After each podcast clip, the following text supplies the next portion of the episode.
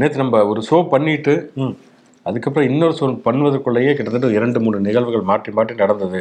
ஆமாங்க. அப்படிங்கிற ஒரு விஷயத்த பார்க்குறோம். எனக்கு உடல் நிலை வேற தொண்டை வேற ஒரு மாதிரி எதானதா இருக்கு. செய்திகளை கேட்டு கேட்டு கிரகிக்க முடியாம தொண்டையை கவ்விருச்சுன்னு சொல்லுவாங்கல்ல. நம்ம நடிகர் எம்ஆர் மாதிரி ஆயிடுச்சு. அதனால நீங்க தான் அதிகமாக பேச போறீங்க. பரவாயில்ல. சரி ஷோ குழப்பம் இது சொல்றதை சொல்லட்டும். ஷோ ஒளிப்பதிவாளர் சஃபீக்குடன் நான் சிவகுமார். நான் உங்கள் நண்பன் சரண்.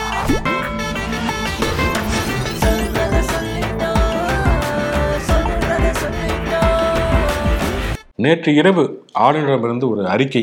அதாவது அமைச்சர் செந்தில் பாலாஜி ஏற்கனவே சொல்லியிருந்தது தான் செந்தில் பாலாஜி அமைச்சராக நீடிப்பதிலே தனக்கு விருப்பமில்லை என்று சொல்லியிருந்தவர் நேற்று ஒரு அறிக்கையை விட்டிருந்தார் செந்தில் பாலாஜி அமைச்சர் வந்து நீக்குகிறேன் ஏன்னா அவர் ஏற்கனவே அவருக்கு வந்து குற்றவியல் வழக்கு இருப்பதனால். அமைச்சராக இருந்து கொண்டு அவர் அதை எதிர்கொள்ள முடியாது. அப்படிங்கிற மாதிரி அது ஒரு பெரிய பரபரப்பானது அப்படிங்கிறத பார்க்குறோம் ஆனால் நைட்டு தூங்கி காலையில் எந்திரிக்கிட்டு என்ன நினச்சி என்ன நடந்துச்சுன்னா வந்து நைட்டு இது வந்து அரசியல் சாசனத்துக்கே எதிரானது. அதுக்கான ஒரு வரம்பு அவர் அவர்கிட்டே கிடையாது அப்படிங்கிறதான் எல்லாருமே வந்து சொல்றாங்க. ஸோ உடனே என்னதான் இருக்குங்க? அவருக்கான வரம்பு இங்க இருக்கக்கூடிய அமைச்சரவையை மதிக்கணும் அவரு. முதல்வர் தான் அந்த அமைச்சரவை மாற்றம். அந்த புத்தகம் இல்லை எனக்கு அரசியலமைப்பு சட்டம் புத்தகம். அதை வந்து எல்லாம் சனாதன புக்கா ஒரு ரேக் ஃபுல்லா நிரப்பி வச்சுட்டு இதெல்லாம் தூக்கி டஸ்ட்பின்ல போட்டார் போல. ஸோ இது என்னன்னா மத்திய உள்துறை அமைச்சகத்துல இருந்து மத்திய அரசுடைய தலைமை வழக்கறிஞர். அவர்கிட்ட கலந்தாலோசனை செய்து நீங்க ஒரு முடிவெடுங்க அப்படின்னு சொல்லிட்டு ஒரு கடிதம் வந்தது. உள்துறை அமைச்சர் உள்துறை அமைச்சகத்திலிருந்து அதனால அவர் வந்து திருப்பி முதல்வருக்கு தன்னுடைய கருத்துல இருந்து தன்னுடைய கடிதத்தை வந்து வாபஸ் பெற்றதாக ஒரு கடிதம். இப்ப இதுக்கு வந்து இன்னொரு கடிதம் எழுதுவாருன்னு நினைக்கிறேன். ஆனா அதுக்குள்ள முதல்வர் எழுதிட்டாரு.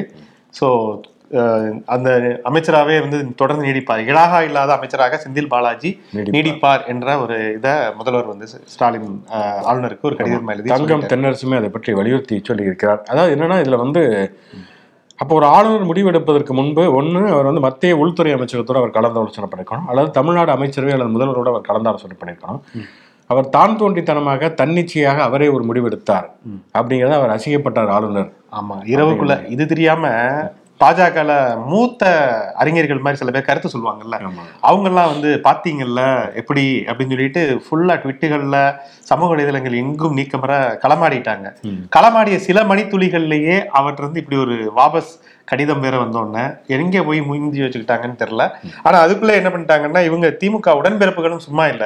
சில பேர் வந்து செய்திகள்லாம் ஃபாலோ பண்றது இல்லைல்ல நைட்டோட நைட்டா சுட சுட மத்திய அமைச்சரவைகள்ல இருக்கக்கூடிய இன்னைக்கு போஸ்டிங்ல இருக்கக்கூடிய ஒரு ஏழு எட்டு அமைச்சர்கள் மேல இருக்கக்கூடிய ஏழு எட்டு அப்படின்னு சொல்லிட்டு எல்லாமே டபுள் டிஜிட் நம்பர்லாம் சில பேர் மேல இருக்கு. சோ அந்த பட்டியல்கள்லாம் இன்னைக்கு தான் நிறைய பேருக்கே தெரிஞ்சு கிண்டி கத்திப்பாரா வழியா வந்தா ஒரே போஸ்டுகளா இருக்கு. ஓ இத்தனை பேர் ஊழல் பண்ணிட்டு மத்திய அமைச்சரவையில முக்கியமான அமைச்சர்களா இருக்காங்களா அப்படின்னு சொல்லிட்டு. முதல்ல அவங்கள நீக்கம் பண்ணீங்களா? அவங்கள வலியுறுத்துறீங்களா? உங்களுடைய அதிகார வரம்பு தான் இப்ப எல்லா இடத்துலயும் மீறி போய் செயல்படுறீங்களா? அங்க போய் கருத்தை சொல்லுங்க அப்படின்னு சொல்லி பயங்கரமா கருத்து கந்தசாமி தமிழ்ல இருந்தனால அவர் படிச்சிருக்க மாட்டார். ஹிந்தியில் அடிச்சதுனால படிச்சிருப்பாரு. இன்னொன்னு அவருக்கு தெரியாத ஒன்றா அங்கிருந்து கிண்டியில இருந்து அந்த கத்திப்பாறையில இருந்து நேர ராஜ்பவன் வரைக்குமே அதை ஒட்டியிருந்தாங்க. சோ யாராவது போட்டோ செல்ஃபியில எடுத்து போய் காமிச்சிருப்பாங்க. போட்டோ எடுத்துட்டு போய். அதனால வந்து அது தெரியாமல் அவர் பண்றதில்ல. நல்லா தெரிஞ்சு நிதானமாகத்தான் அதை செய்கிறார். இப்பயுமே என்னன்னா ஒரு அரசியலமைப்பு சட்டத்துக்கு விரோதமானது. நாளைக்கு இவருக்கு சிக்கல் வரும். உள்துறை அமைச்சருக்கு சிக்கல் வரும் அப்படிங்கிறனால தான் அந்த செந்தில் பாலாஜி நீக்கம் என்பதை நிறுத்தி வைத்திருக்கிறார். அவ்வளவுதான். மற்றபடி வந்து எனக்கு நீக்குவதற்கு அதிகாரம் இருக்கிறது அப்படிங்கிற மாதிரி தான் ஒரு கடிதம் எழுதி இருக்கிறார் முதலமைச்சர் அதுக்கு ஒரு மறுப்பு கடிதம் எழுதியிருக்கிறார். அப்படியெல்லாம் வந்து உங்களுக்கு எந்த அதிகாரமும் கிடையாது. நாங்கள் வந்து அமைச்சர்களை நீக்குவதோ அல்லது நியமிப்பதோ ஒரு முதலமைச்சருடைய ஒரு அமைச்சரவையுடைய மக்களால் தேர்ந்தெடுக்கப்பட்ட பிரதிநிதிகளுடைய உரிமைதான் அப்படிங்கிற மாதிரி சொல்லி இருக்கிறார்கள் இப்ப இந்த பல்டி ரவி பதுங்குகிறாரா பாய்கிறாரா அப்படிங்கிறது தெரியல. இப்போதைக்கு தான் பதுங்கி இருக்காரு இப்போதைக்கு அவர் பின்வாங்கி இருந்தா கூட இது இதோட விட மாட்டாரு. தொடர்ச்சியாக அடுத்தடுத்து குடைச்சலை கொடுப்பார். ரெண்டாயிரத்தி இருபத்தி நாலு நாடாளுமன்ற தேர்தல் வரைக்கும் இதுதான் பிஜேபியோட அஜெண்டா. இல்ல இப்படி தன்னிச்சையா செயல்படுறது வந்து நிறைய சட்ட வல்லுநர்களே வந்து இன்னைக்கு கருத்து சொல்லியிருக்காங்க. நடுநிலையாளர்களே என்ன சொல்றாங்கன்னா ஆளுநருங்கிறவங்க இதுக்கு முன்னாடி வந்து இருந்தவங்க எத்தனையோ பேர். அவங்க முதல்வரோட எதிர்ப்பு மனப்போக்குல மற்றபடி எத்தனையோ குறைகள் ஆப்போசிட் சைடுல இருந்தாலுமே இந்த அளவுக்கு குதர்க்கமாக தொடர்ந்து குடைச்சல் கொடுக்கக்கூடிய அதாவது செயல்படாம இருக்கிற மாதிரி ஒரு தொடர்ந்து பண்ணிட்டு இருக்கிறது இருக்குல்ல. இது மாதிரி பண்ணதே கிடையாது. இதனுடைய உள்நோக்கம் என்னன்னா மத்திய அரசுடைய ஒரு பிம்பமா அவர் வந்து செயல்படுறாரோ அவர் வந்து ஒரு ஆளுநராகவே இல்லாம ஒரு அரசியல்வாதியாக செயல்படுகிறார் அப்படிங்கிற மாதிரி தான் இன்னைக்கு எல்லாருமே பேச ஆரம்பிச்சிருக்காங்க. அவருக்கு எதிராக மதிமுகலாம் வந்து ஒரு பெரிய கையெழுத்து இயக்கமே ஆரம்பிச்சிட்டாங்க. அவர் வந்து நீக்கம் செய்யணும் உடனடியாக மத்திய அரசு வாபஸ் வாங்கிக்கணும் இப்படி ஒரு ஆளுநர் தேவையில்லை. இவர் இருக்கிறதுனால தமிழகத்துடைய வளர்ச்சி திட்டங்கள்லாம் பாதிக்கப்படும். நிறைய மசோதாக்கள் கையெழுத்து போடாமல் இருக்காரு. ஒரு ஆட்சியில வந்து ஒரு குழப்பத்தை விளைவிக்கக்கூடிய விஷயங்களை வந்து பண்றாரு. ஒரு குறைந்தபட்சம் ஒருத்தர் மேல ஒரு குற்றம் தான் சாட்டப்பட்டிருக்கார் ஒழிய இன்னும் அவர் மேல குற்றம் வந்து நிரூபிக்கப்படவில்லை. அப்படிங்கிற பட்சத்துல மத்திய அரசுல இத்தனை அமைச்சர்கள் மேல குற்றம் சாட்டப்பட்டு இருக்கையில அவங்களெல்லாம் நீக்கம் பண்ணாம இப்போ வரைக்குமே அவங்க வந்து மாண்புமிகு அமைச்சர்களா இருக்கையில இங்க இருக்கக்கூடிய ஒரு அமைச்சருக்கு இவ்வளவு தூரம் இவர் வந்து ஒரு அரசியல்வாதியா மாறி நைட்டு தூக்கத்துல இந்த மட்ட மத்தியானத்துல எந்திரிச்சிட்டு இது இரவா பகலான்லாம் யோசிப்பாங்கல்ல. அது மாதிரி எந்திரிச்சு ஒரு சைனை போட்டு ஒரு அறிக்கையை விட்டுட்டு கொஞ்ச நேரத்துல வந்து நிறுத்தி வைக்கிறேன் அப்படின்னு சொல்றதெல்லாம் வந்து எந்த வகையில நியாயம் அப்படிங்கறத கேட்கறாங்க கேள்விக்குத்தான ஒரு விஷயம். ஆனா அதே நேரத்துல ஸ்டாலின் எடப்பாடி பழனிசாமி ஆட்சி காலகட்டத்தில் இதே கோரிக்கையை வலியுறுத்தியதாக அண்ணாமலை போன்றவர்கள் குற்றம் சுமத்துகிறார்கள். அதாவது இந்த விஜயபாஸ்கர் மீதான அந்த குட்கா குற்றச்சாட்டின் போது எடப்பாடி பழனிசாமி அவர் அமைச்சர் பதவியிலிருந்து நீக்க வேண்டும். அல்லது ஆளுநரை நேரடியாக தலையிட்டு நீக்க வேண்டும். அப்படின்னு சொல்லி அவர் பதிவு பண்ணார். அது உண்மையாக போட்டா சாப்பான்னு தெரில உண்மையாக இருந்தாலுமே கூட அதுவுமே தவறு தான் ஏன்னா குட்- விஜயபாஸ்கர் அமைச்சரவை பதவியிலிருந்து நீங்க வேண்டும். அல்லது செந்தில் பாலாஜி தான் குற்றவாளி இல்லை என்று நிரூபிக்கும் வரை அவர் வந்து அமைச்சர் பதவி விட்டு விலக வேண்டும் என்பதில் எந்த விதமான மாற்றுக்கருத்து இல்லை. திமுக செந்தில் பாலாஜி வச்சுக்கிட்டு இருக்கிறது அப்படிங்கிறது கண்டிப்பாக விமர்சனத்துக்குரியது தான் கண்டனத்துக்குரியது தான் அதில் எந்த மாற்று கருத்துமே இல்லை. ஆனால் அதே நேரத்தில் ஒரு முட முதல்வர் அல்லது அமைச்சரவை முடிவெடுக்க வேண்டிய ஒரு விஷயத்தில் ஆளுநர்கள் அதிகாரம் கொடுத்துடவே கூடாது. அப்படி கொடுத்துட்டோம்னா அது வந்து பெரிய இதாகும். இப்போ கலைஞர் பிள்ளையே எம்ஜிஆர் ஆட்சியை கலைக்கிறதுக்கு வந்து இவங்க துணை போனாங்க. ஜெயலலிதா இவங்க இந்திரா காந்தியை வச்சுட்டு. பின்னால் என்னாச்சு? திருப்பி திமுக ஆட்சி தான் தொடர்ச்சியாக கை க- இது கலைக்கப்பட்டது. அந்த ஆர்டிகல் முந்நூற்றம்பத்தாறு பிரிவை பயன்படுத்தி அப்படிங்கிறத பார்க்குறோம். அதனால எந்த ஆயுதம் எடுத்தாலும் அது உங்களுக்கும் எதிராக திரும்பும். திரும்பி. திரும்ப ஆமா நிச்சயமா. இன்னொன்னு இது வந்து ஜனநாயகத்துக்கு எதிரான ஒரு விஷயம். ஏன்னா நியமன பதவியில இருந்துகிட்டு இப்படி வந்து ஒரு எதேச்சதிகாரமா ஒரு முடிவை எடுக்கிறதுங்கிறது வந்து இனிமே வருங்காலத்துல ஒரு மோசமான முன்னுதாரணமா மாறிடும். இனிமே வந்து ஆளுங்கட்சியா மத்தியில ஒருத்தவங்க இருக்கிறவங்க இங்க இருக்கக்கூடியவங்க ஒரு பொம்மை மாதிரி ஒருத்தவங்களை வச்சுக்கிட்டு முதல்வர்கள் தொடர்ந்து இந்த மாதிரி குடைச்சல் கொடுத்தா ஒண்ணுமே ஆட்சிங்கிறதே இங்க வந்து ஒரு பேரளவுக்கான ஒரு ஆட்சியா தான் இருக்குமே ஒழிய அது மக்களால் தேர்ந்தெடுக்கப்பட்ட ஜனநாயக ரீதியான ஆட்சி அதுக்கு தேர்தலே தேவையில்லை. நம்ம திமுக இடிஎம் கேக்கு ஓட்டு போடணும் அங்க இருந்து ஒவ்வொரு ஆளா ஒரு ஜனாதிபதி கவர்னர். அவங்களும் முதலமைச்சர் அமைச்சர்கள்லாம் அங்கே மேல இருந்து நியமிச்சிட்டாங்கன்னா அப்படியே நம்மளும் கண்டினியூ பண்ணிட்டு போயிடலாம். ஆமா எதுக்கு இவ்வளவு கோடிகளை செலவு பண்ணி அதுக்கு வந்து இவ்வளவு கம்பு சுத்தி ஜனநாயகம் இங்க வந்து மாநிலத்துடைய சுயாட்சி அது மட்டும் இல்லாம வேற்றுமையில் ஒற்றுமை அப்படின்னு அதே வாய்தான் கொஞ்ச நாள் அந்த இந்தி திவஸ் இந்த மாதிரியான இதுல வந்து பேசையில சொல்லுவாங்க.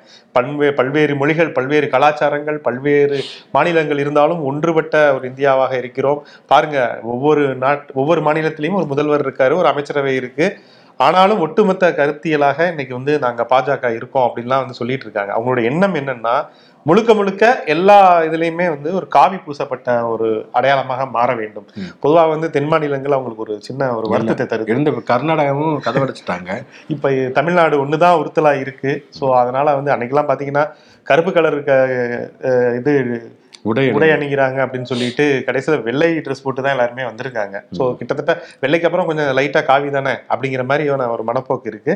ஸோ இதெல்லாம் வந்து ஒரு ராம்ராஜ் காட்டன் அந்த மாதிரி விளம்பரம் மாதிரி தான் ஆயிடுச்சு. ஸோ இது இன்னைக்கு இப்ப அணைஞ்சிருந்தாலுமே இது நீர் பூத்த நெருப்பு மாதிரி தான் இருக்கு ஆளுநர் வந்து இப்ப வாபஸ் தான் வாங்கியிருக்காரு ஒழிய அதை வந்து ஒத்தி வச்சிருக்காரு. ஐ மீன் இப்போதைக்கு நான் அதை வந்து கொடுத்த ஒரு லெட்டரை அனுப்பிட்டு டக்குன்னு அதை வந்து வித்ரா பண்ணியிருக்காரு ஒழிய தன் கருத்துல வந்து இது தவறுங்கிறத எந்த இடத்துலயுமே சொல்லல. ஸோ அதனால எப்ப வேண்டுமானாலும் திருப்பி ஒரு பரபரப்பு வந்து ஒரு தூங்கும் எரிமலை மாதிரி தான் இருக்கு இந்த விவகாரம். பார்ப்போம் எதை நோக்கி போகுது எந்த கட்சி ஆளுங்கட்சியாக வந்தாலும் அந்த கட்சியை சேர்ந்த அரசியல்வாதிகள் மணல் கடத்தல் கிரானைட்டு குவாரிகள் இதில் வந்து தலையிடுவது அதில் வந்து பணம் சம்பாதிப்பதுங்கிறது ஒரு தவிர்க்க முடியாத விஷயமாகவே இருந்தது. அதிமுகவுடைய ஆட்சி காலத்தில் நீதிமன்றமே கலெக்டர் சகாயத்தினுடைய தலைமையில் ஒரு குழு போட்டிருந்தாங்க. பிஆர்பி நிறுவனம் பற்றியெல்லாம் இப்போ செந்தில் பாலாஜி இப்போ கைதான செந்தில் பாலாஜி மேலேயே அப்படியான ஒரு குற்றச்சாட்டு இருந்தது. தேர்தல் பிரச்சாரத்தப்ப நாங்கள் வந்துருவோம். இனிமேல் யாரும் எதுக்கும் கவலைப்பட வேண்டியதில்லை. தைரியமா நீங்க ஆட்சிக்கு வந்த பிறகு பண்ணலாம் அப்படிலாம் வேற சொன்னாரு. அது சமூக வலைதளங்கள்ல சேரானுச்சு இப்பெல்லாம் வந்து வீடியோகம் இந்த மாதிரி பார்த்து தான் பேசணும்.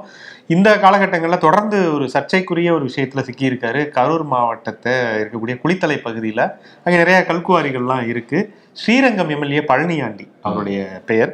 அவர் வந்து பார்த்தோம்னா அவருக்கு சொந்தமா ஒரு கிட்டத்தட்ட ஒரு பன்னிரெண்டு கல்குவாரி இருக்கலாம் சிறிதும் பெரிதுமாக. அங்க இந்த புகழூர் காகித ஆலையெல்லாம் இருக்குல்ல.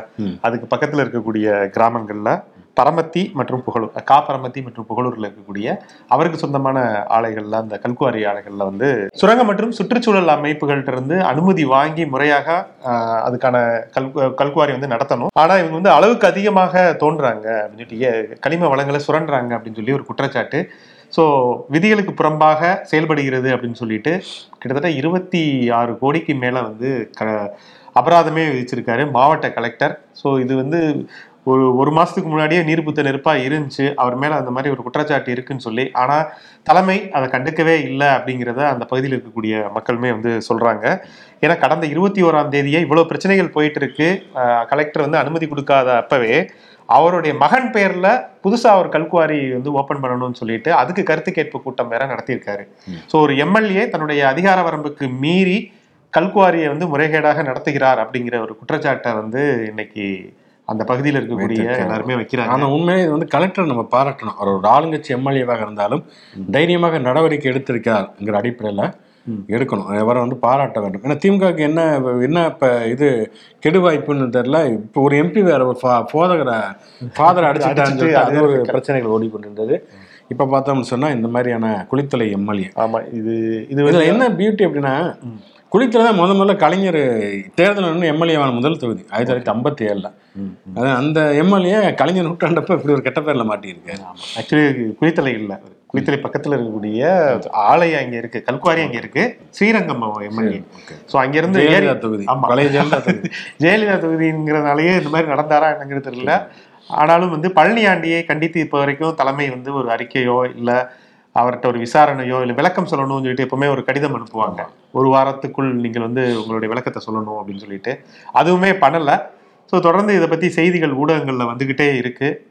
யோசித்து பார்த்தா பயங்கர ஆச்சரியமா இருக்கு. இருபத்தி மூணு கோடியே ஐம்பத்தி நாலு லட்சத்தி பதினாலாயிரத்தி ஐநூறு ரூபாய் அபராதம்னா ஒரு கலெக்டரே கோவப்பட்டு இவ்வளவு கோடிகள் அபராதம் விதிக்கிறாருன்னா இப்ப எவ்வளவு முறைகேடுகள் முறைகேடு நடந்திருக்கு நடந்திருக்கும். தோண்ட தோண்ட பூதம்ங்கிற மாதிரி அவ்வளவு முறைகேடுகள் உள்ள நடந்திருக்கும் அப்படிங்கிறது தான் நிதர்சனமா இருக்கு. பார்ப்போம். இதுக்கு முதல்வர் மு ஸ்டாலின் என்ன மாதிரியான நடவடிக்கை எடுக்கிறார் தன்னுடைய எம்எல்ஏ மேல அப்படிங்கிறத. ஆட்சி அதிகார மாற்றங்கள் தொடர்ச்சியாக நடக்கிறது அப்படின்னு பார்க்குறோம். ஒரு பக்கம் கவர்னர் அமைச்சரை நீக்கிறாரு அப்படின்னா இன்னொரு பக்கம் டிஜிபி மற்றும் தலைமைச் செயலாளர்கள் நியமிக்கப்பட்டிருக்கிறார்கள்.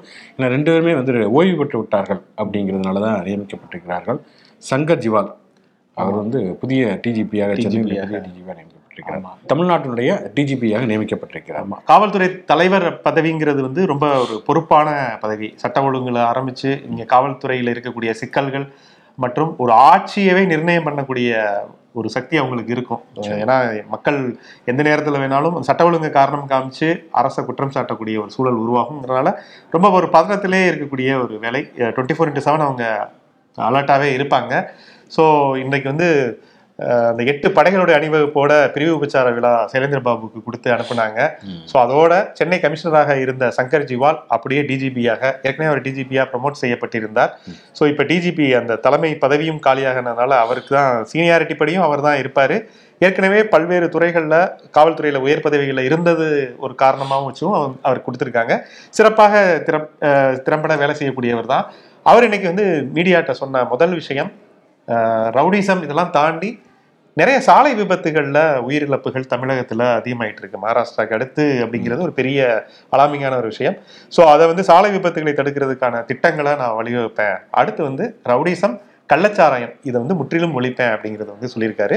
கடைசியா சட்ட ஒழுங்கு பிரச்சனைகளை கண்ட்ரோல்ல வச்சிருப்பேன் அப்படின்னு சொல்லி. ஏன்னா சைலேந்திர பாபுக்கு அதான் பெரிய சவால்களாகவே இருந்தது அப்படிங்கிறத நம்ம பார்க்குறோம். அதனால இவருக்குமே அது ஒரு பெரிய சவாலாக இருக்கிறது. அதை வந்து கட்டுப்படுத்த வேண்டியது கண்டிப்பா அவருக்கான கடமை. நிச்சயமா நிச்சயமா. ராகுல் காந்தி இரண்டாவது நாளாக மணிப்பூரில் இருக்கிறார் அப்படிங்கிறத நம்ம பார்க்கிறோம். அவர் தடுத்து நிறுத்தப்பட்டாலும் கூட தொடர்ச்சியாக அவர் மக்களை சந்திக்கிறார் அப்படிங்கிற விஷயத்தையுமே நம்ம பார்க்கிறோம். ஆமா. மொய்ராங் அப்படிங்கிற ஒரு பகுதி அங்க ரொம்ப ஒரு முக்கியமான வரலாற்று புகழ்மிக்க ஒரு இடம். இதுக்கு முன்னாடி அங்கே போன தலைவர்கள்லாம் வந்து ஜெயிச்சிருக்காங்க அப்படிங்கிற ஒரு புள்ளி விவரம்லாம் வேற சொல்றாங்க. அதனாலயே நோவ தெரியல.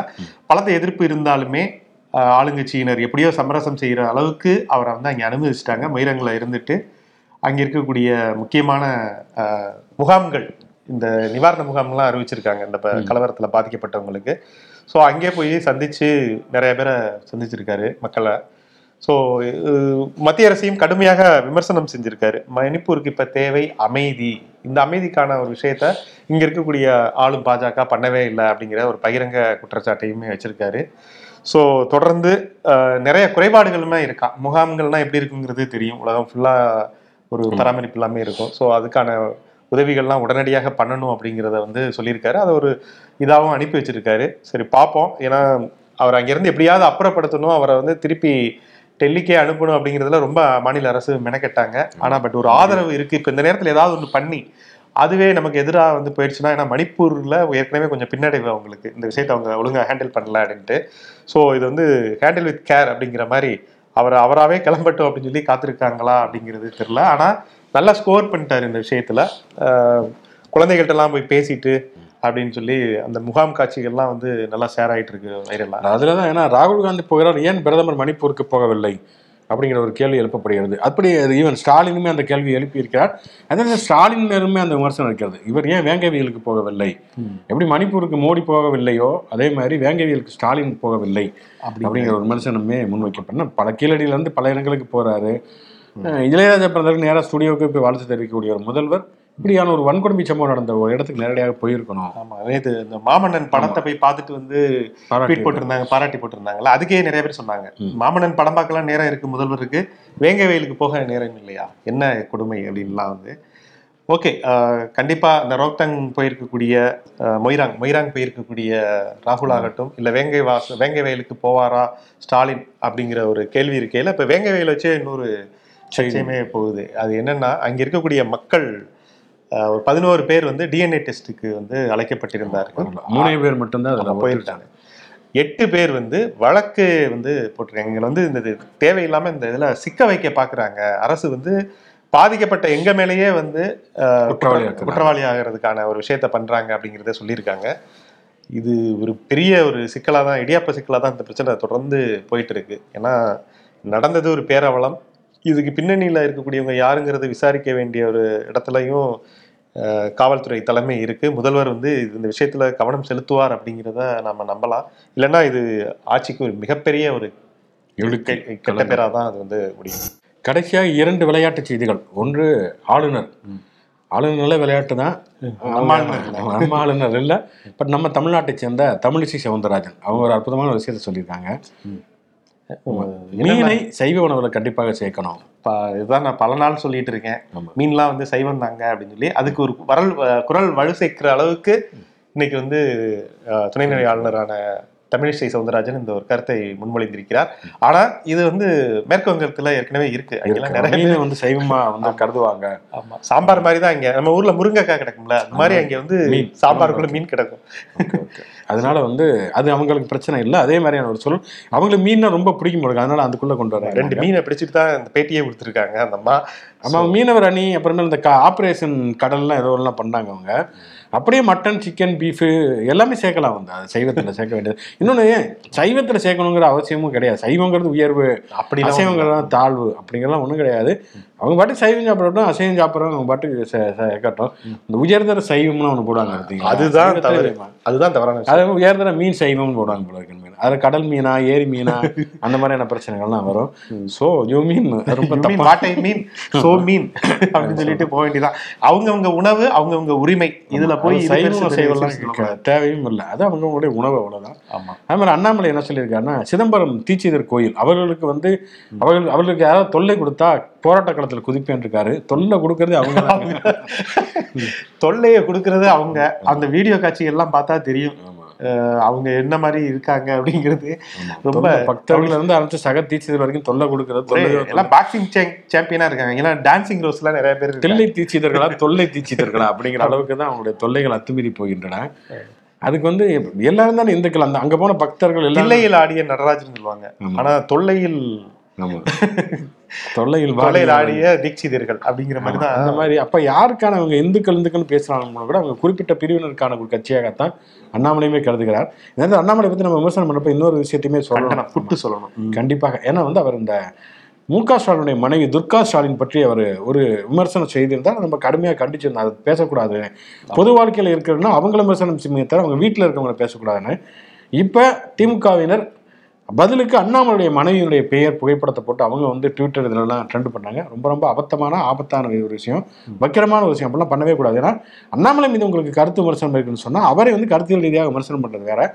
அவங்களுடைய மனைவி அவங்க அரசியல் பொது வாழ்க்கைக்கு வராதப்ப அவங்களை அப்படி விமர்சிப்பது வசைபாடுவது மிக மோசமாக எழுதுவது அப்படிங்கிறது ரொம்ப ரொம்ப தப்பான ஒரு விஷயம். ரொம்ப கீழ்த்தரமான செயல். அப்புறம் என்ன நீங்க விமர்சனம் பண்றதுக்கே தகுதி இல்லாம ஆயிடுறீங்க. நீங்க சமூக நீதி பேசுறீங்க மாமன்னலையும் விமர்சனத்தை ஒத்துக்கிட்டோம்.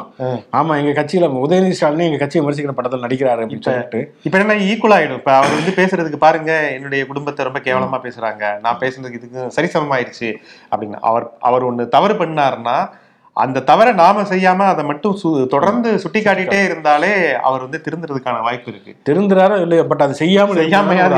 பயம் வந்துரும். எத்திக்ஸ். அந்த அறத்தை வந்து தாழ்ந்திடக்கூடாது அப்படிங்கிறத சொல்லிக்குவோம். நிகழ்ச்சியின் கடை செக்மெண்ட் தேதி சொல்லும் செய்தி இன்று யாருக்கு பிறந்த நாள் நினைவு நாள் மற்றும் சுவாரஸ்யமான சம்பவம் பார்க்கறதுனால நீண்ட நாட்கள் பிறகு பார்வையாளர் வந்து நிறைய கமெண்ட்ஸ் வந்திருக்கிறது. ஆமாங்க. ஜெகதீசன் அப்படிங்கிற நம்முடைய நேயர் அவர் இன்னைக்கு வந்து அவருடைய மனைவி சந்திரிகாவுக்கு முப்பதாவது பிறந்த தினம். ஸோ சந்திரிகா மேடத்துக்கு நம்முடைய இனிய பிறந்த நாள் வாழ்த்துக்கள். நல்வாழ்த்துக்கள். அப்புறம் வள்ளியப்பன். ரவிவர்மன் அப்படிங்கிற நம்முடைய நேயர். குவைத்திலிருந்து வள்ளியப்பன் அவருடைய மகன் ரவிவர்மன். புதுக்கோட்டை மாவட்டம் திருமயம் தாலுகா பில்லமங்கலம் அவங்களுடைய மகள் வந்து தேவஸ்ரீக்கு இன்னைக்கு வந்து பிறந்த நாளா. ஸோ வள்ளியப்பன் அவர்களுடைய குடும்பத்தார் சார்பாக அவர் பேர் ரவி ரவிவர்மன் வச்சிருக்க வள்ளியப்பனுடைய மகன் ரவிவர்மன் தான். அவங்களுடைய மகள் தேவஸ்ரீ தேவஸ்ரீக்கு தேவஸ்ரீ நம்முடைய. இனிய பிறந்தநாள் வாழ்த்துக்கள். ஓகே. நரசிம்மன் அப்படிங்கிற நம்முடைய நேயர் அவருடைய தம்பி பரமானந்தம் அம்பிகா அவர்களுடைய பேரனும் கார்த்திக் நிவேதிதா அவர்களின் மகனுமான சரோஜ் அவர்களுக்கு இன்று பதினோராவது பிறந்த நாள் ஸோ சரோஜுக்கு எங்களுடைய இனிய பிறந்தநாள் நல்வாழ்த்துக்கள் சிவசங்கர் ஹரிஹரன் அப்படிங்கிற நம்முடைய நேயர் அவருடைய மனைவி சண்முக பிரியா அவங்களுக்கு வந்து இருபத்தி ஒன்பதாவது பிறந்த தினம். ஸோ பிறந்தநாள் வாழ்த்துக்கள் சண்முக பிரியா மேடம். ஆமா அவங்களுக்கு வாழ்த்துக்களை தெரிவித்துக் கொள்வோம் அதுபோக இன்னைக்கு செலிபிரிட்டி அப்படின்னு பார்த்தோம்னு சொன்னா இன்னைக்கு நடிகர் அரவிந்த் சாமி அவருக்கு பிறந்தநாள். ஒரு காலகட்டத்தில் நாங்கள் காலேஜ் படிக்கிறப்பெல்லாம் கல்லூரி மாணவிகளுடைய கனவு கண்ணன் அப்படின்னா அரவிந்த் சாமி தான். உங்களே அந்த மாதிரி சொல்லியிருப்பாங்கல்ல? அருண்சாமி மாதிரி அது என்னுடைய தற்புகழ்ச்சி எனக்கு பிடிக்காதுன்னு நான் சொல்லலை. ஓகே. அவருடைய உயரம் அவருடைய நிறம் எல்லாமே சேர்ந்து அரவிந்த் சாமிக்கு ஒரு பெரிய ரசிகர் பட்டம் இருந்தது ரோஜா பம்பாய் புதையல் நிறைய படங்கள் நிறைய படங்கள் அவரு ஆமா சாசனம் போன்ற அவ தேசிய விருது படங்கள்லாம் நடிச்சிருக்காரு. செகண்ட் இன்னிங்ஸ்ல திருப்பி தனியொருவன் போன்ற படங்கள் மூலமாக அடுத்து வில்லன் மாதிரியான ரோல்கள்லாம் நடிக்க ஆரம்பிச்சிட்டாரு. போகன் இந்த கஸ்டடி வரைக்குமே வந்து நிறைய வித்தியாசமான படங்கள் நிறைய சைன் பண்ணி நடிச்சிட்டு இருக்காரு. அரவிந்த் சாமிக்கு நம்முடைய வாழ்த்துக்கள். கல்யாணம் பொண்ணு பார்க்க போறப்ப அரவிந்த் சாமி மாதிரி வேணும்லாம் கேட்பாங்க. இல்ல நீ உன் மனசுல அரவிந்த் சாமி நினைப்பா அப்படிலாம். அப்பெல்லாம் கேட்பாங்க ரொம்ப காயப்படுத்துவாங்க. பெரிய அரவிந்த் சாமி அடுப்புல இருந்த சாமின்னு சொல்லிட்டு இவர் சுப்பிரமணிய சாமி இருக்க? கிண்டல் பண்ணுவாங்க. அதனால நடிகர் அரவிந்த் சாமி அவர்களுக்கு இனிய பிறந்தநாள் வாழ்த்துக்கள். சரத் ஜெயசூர்யா ஆமாங்க இவர் தாங்க என்னைய மாதிரி இருப்பாரு. அரவிந்த் சாமி உங்கள மாதிரி இருப்பாரு. சரத் ஜெயசூர்யா என்னைய மாதிரி இருப்பாரு. ஸோ இடது கை ஆட்டக்காரர் ஸ்ரீலங்கால மிக அதிரடி ஆட்டக்காரர் அப்படின்னு சொல்லுவாங்க. நம்ம சேவாக்கு முன்னாடி ரொம்ப அதிரடியாக ஆடக்கூடிய நல்ல ஸ்ட்ரைக்கிங் ரேட் இருக்கக்கூடிய ஒரு விளையாட்டு வீரர். ஸோ சரத் ஜெயசூர்யாவுடைய அந்த பேட்டிங் ஸ்டைலே வந்து இப்போ வரைக்குமே நிறைய பேர் இன்ஸ்பிரேஷனாக ஃபாலோ பண்ணுறாங்க அதில் நிறைய இந்திய அணியை சேர்ந்த வீரர்களுமே இருக்காங்க. ஸோ சரத் ஜெயசூர்யாவுக்கு நம்முடைய இனிய பிறந்தநாள் வாழ்த்துக்கள். ஓகே நிறைய பரபரப்பா இருக்கு. நைட்டு யாரும் தூங்காதீங்க. எந்த நேரத்தில் என்ன நடக்கும் அப்படிங்கிறதுலாம் தெரியல. ஏன்னா நம்ம பெரும்பாலான பத்திரிகையாளர்கள் கிண்டி கவர்னர் மாலை இந்த ஒரு காலத்துல அப்போலோவில் வாசல்லே இருந்தாங்க தெரியுமா? ஆமா அப்போலோ வாசல்ல அம்மா இட்லி சாப்பிட்டாங்க. பொங்கல் சாப்பிட்டாங்கன்னு சொல்லி விட்டிட்டு இருந்தாங்க. அதுக்கு முன்னாடி வந்து ஏர்போர்ட் முன்னாடி இருந்துட்டு ஒரே இதா பிரஸ் மீட்டா ஒருத்தர் கொடுத்துட்டு இருந்தாரு. நாராயணசாமி. ஆமா. அதே போல பதினோரு மணி ஆனா நம்ம இவர் ஜெயக்குமார். கிளம்பி வந்துருவாரு. இப்பவுமே மாமனன் படம் பிளாப்னு சொல்லிட்டாங்க எப்படி அவருக்கு தெரியும் தெரியல. தனபால் அந்த படத்துல ஹீரோ இவர் கட்டு போயிட்டா அப்படி அப்ப நான் யாரு? இப்ப நாயார் அப்படிங்கிற வந்து இருப்பாரு. அவருக்கு சார்பட்டா டூ வருது அப்படிங்கிறத சொல்லிட்டு அவருக்கு நம்ம நம்முடைய வாழ்த்துக்களை தெரிவித்துக் கொள்வோம் அதனால நாளை இந்த பரபரப்பு பண்ணாலும் நடக்கலாம். ஆனா நாளைக்கு நம்ம வந்து இந்த வாரத்துடைய மிக முக்கியமான டாபிக் எடுத்துட்டு பேசுவோம். அது என்ன டாபிக் அப்படிங்கிறத முடிவு பண்ணிட்டு பேசுவோம். நாளை மீண்டும் சந்திப்போம். நன்றி நன்றி.